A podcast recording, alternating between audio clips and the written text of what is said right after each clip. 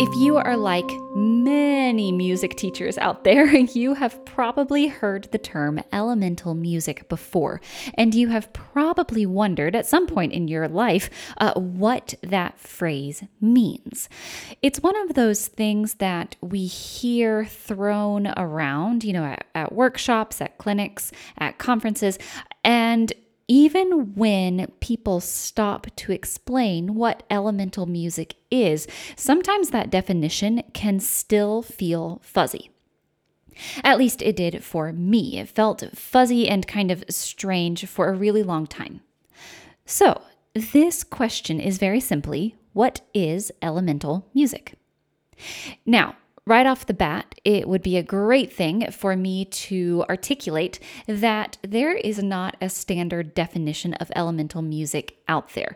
This is a word that can mean a lot of different things to a lot of different people.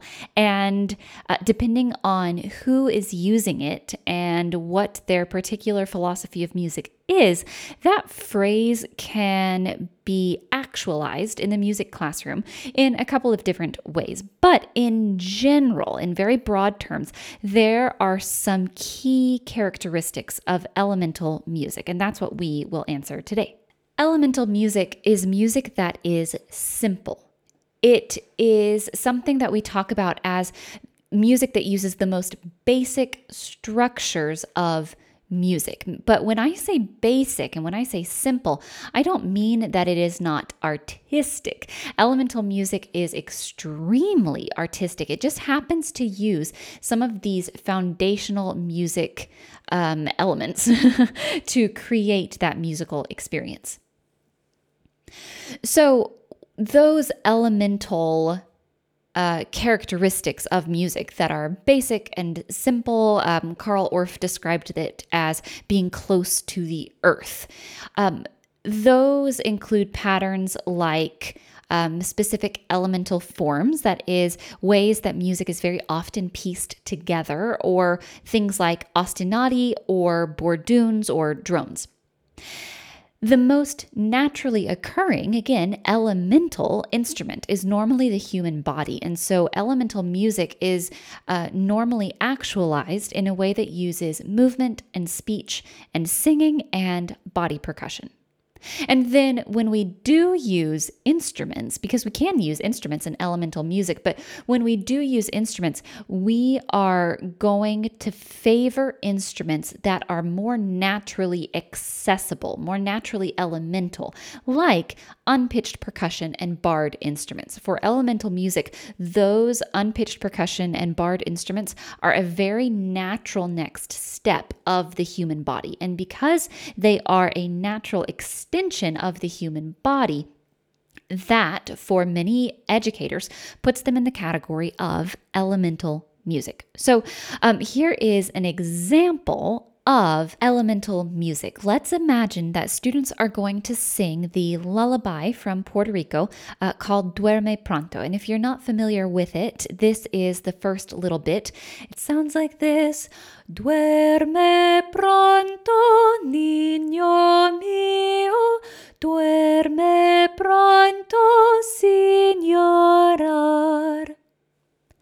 So let's say that students are going to be scattered in open space with a partner, and while they sing, they are rocking back and forth with their partner. So partners all around the room, scattered in open space, rocking back and forth.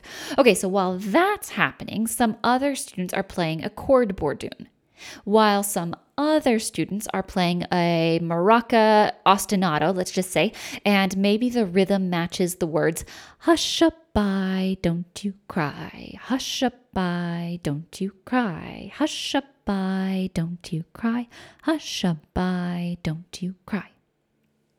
So, all of that is happening together as the A section. And then let's say that as a B section, students are going to take turns improvising a lullaby on their own on barred instruments. So, their own idea for a lullaby on barred instruments.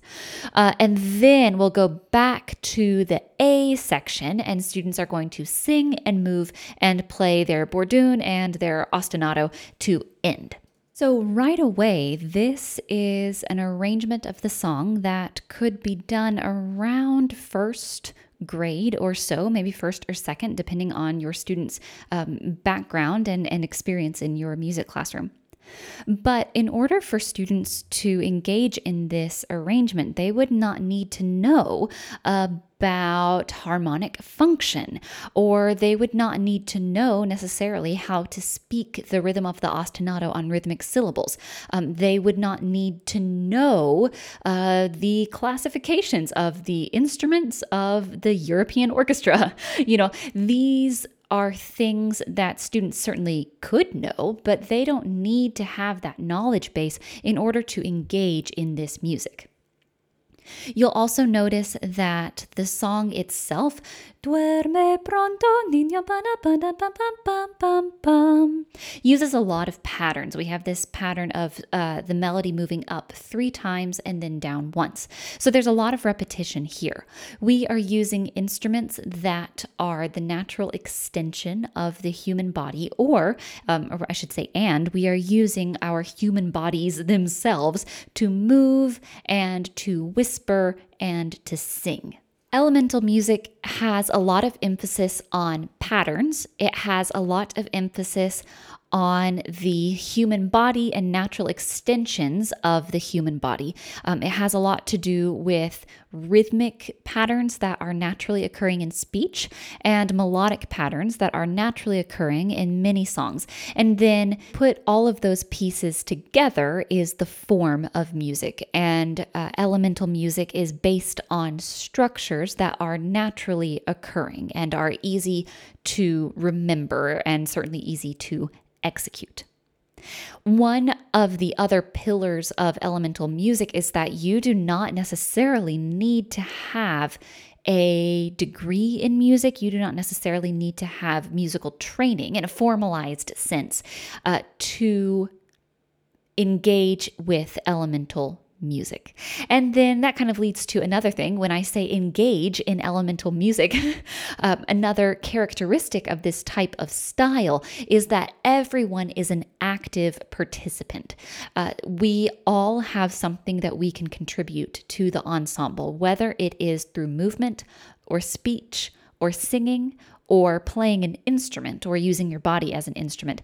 Everyone has something to contribute, everyone has a musical idea.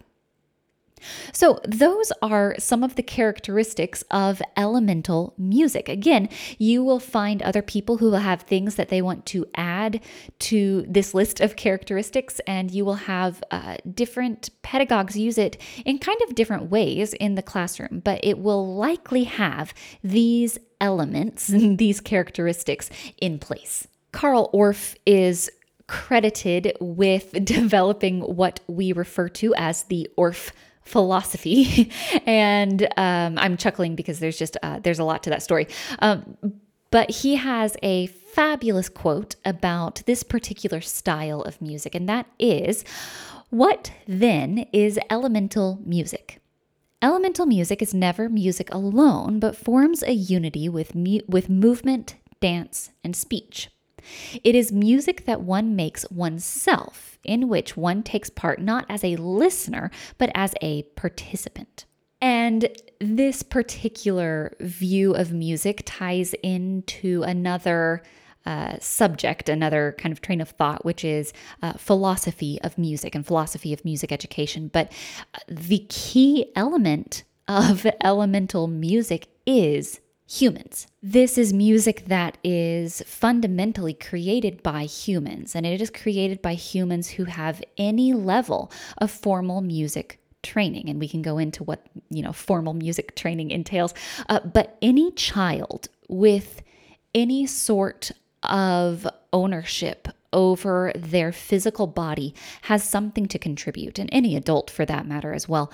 This is music that humans make themselves, and they can make them in an ensemble with each other in a way that is very organic and in a way that celebrates community.